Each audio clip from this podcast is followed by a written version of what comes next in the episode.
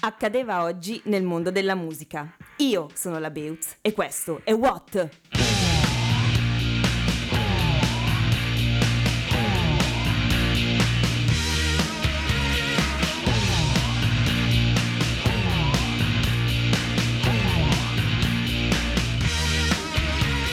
Ben ritrovati a What, il nostro quotidiano salto nel passato della musica. E iniziamo dall'8 ottobre 1973. Come primo estratto dall'omonimo album della Steve Miller Band usciva il singolo The Joker.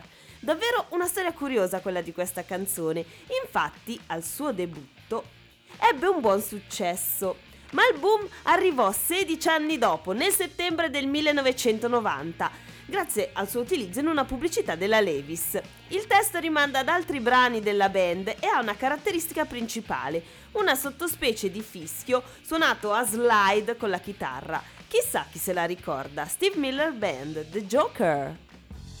Some people call me the space cowboy. Yeah. Some call me the gangster of love. Some people call me Maurice. Cause I speak of the pompatus of love.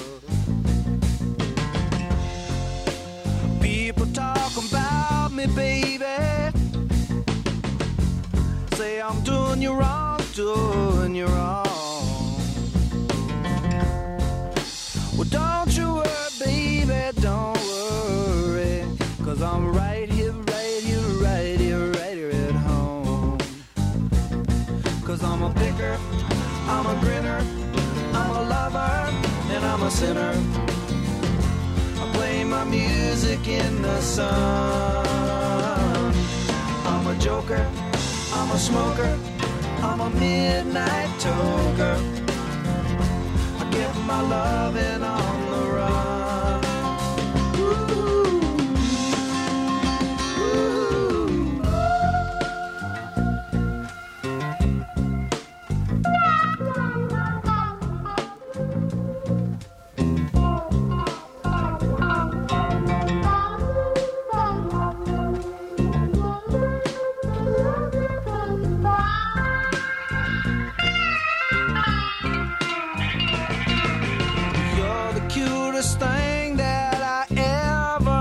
see.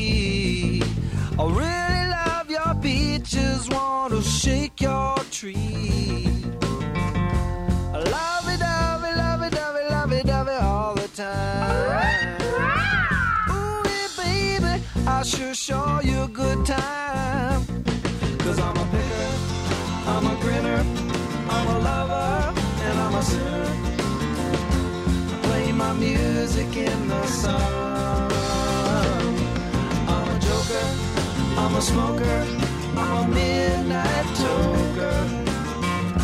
I sure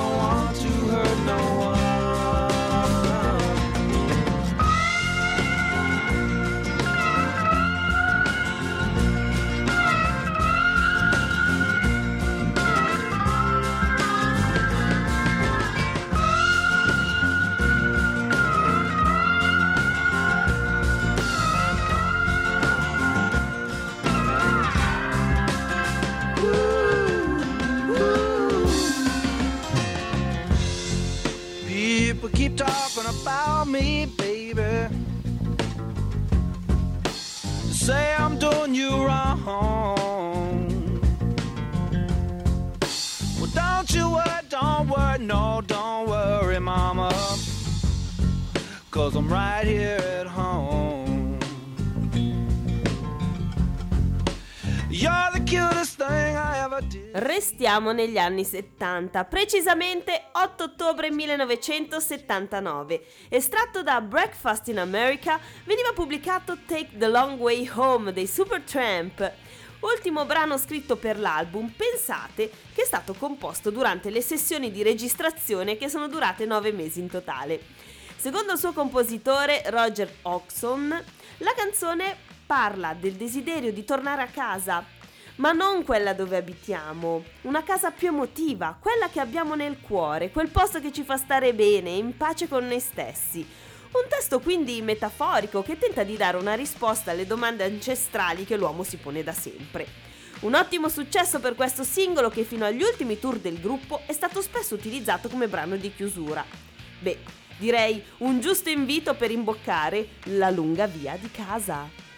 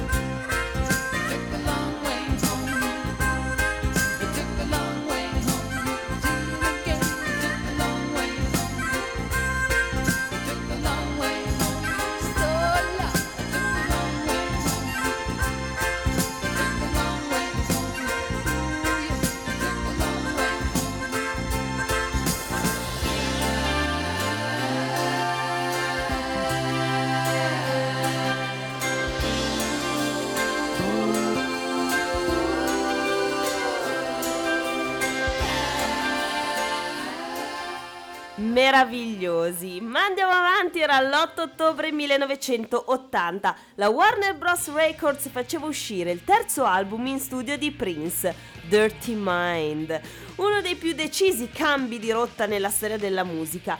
Infatti qui l'artista si scosta molto dal suo passato commerciale, virando verso sonorità new wave e rock and roll.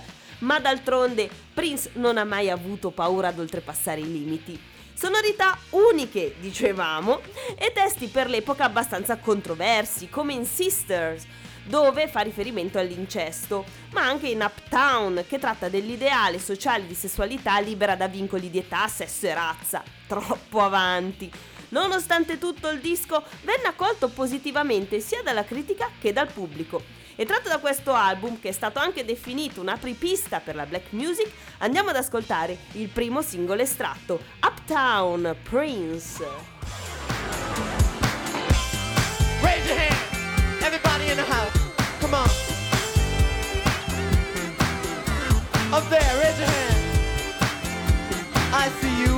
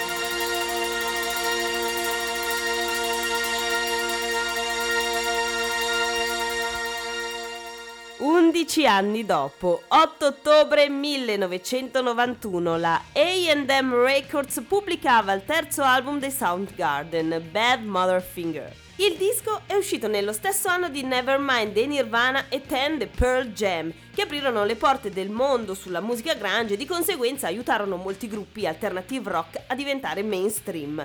Sonorità heavy metal ma con un maggiore impegno compositivo rispetto ai precedenti lavori della band, Bad Mother Finger ricevette una nomination ai Grammy Award come migliore interpretazione metal. Primo album con Ben Shepard al basso invece di Jason Haverman. Secondo il frontman Chris Cornell, grazie a lui il gruppo fu travolto da una ventata di aria fresca e creatività.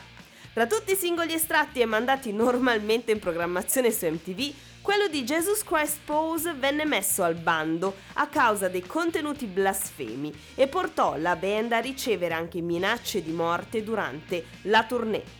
Stiamo allora più schisci e ascoltiamoci forse la più soft dell'album, Soundgarden, Rusty Cage.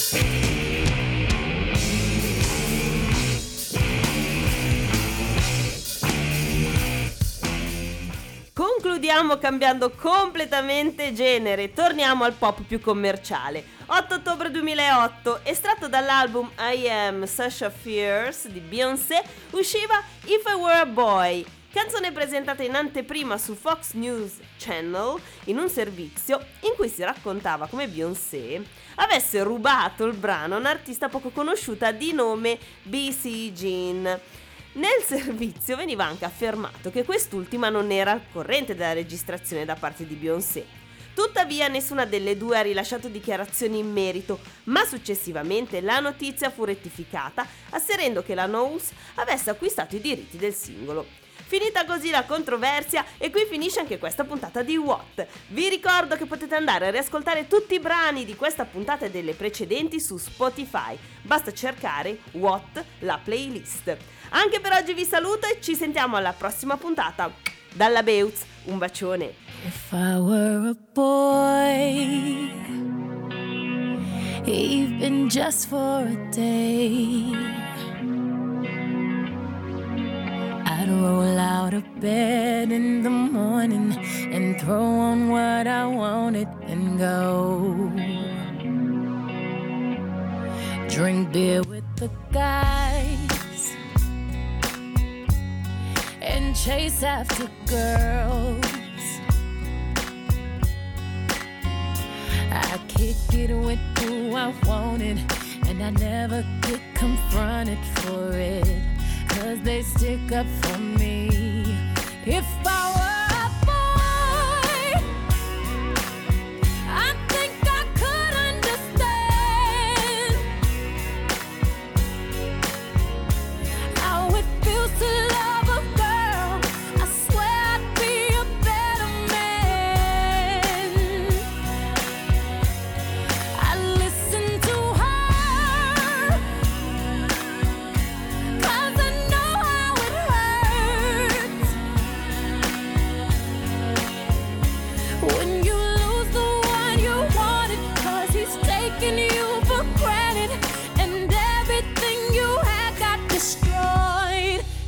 I were a boy.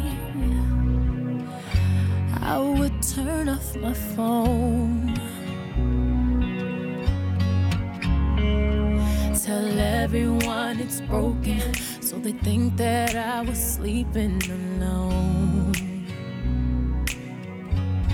I put myself first and make the rules as I go.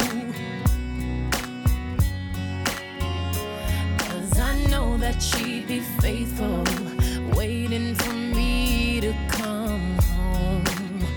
To come home. If I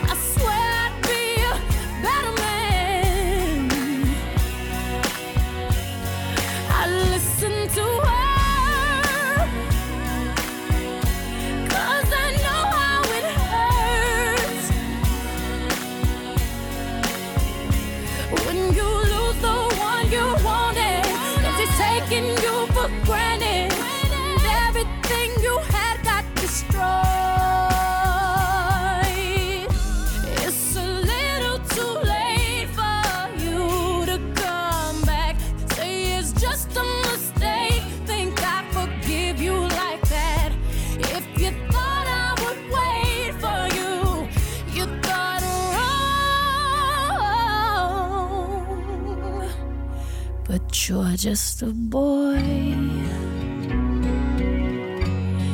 You don't understand.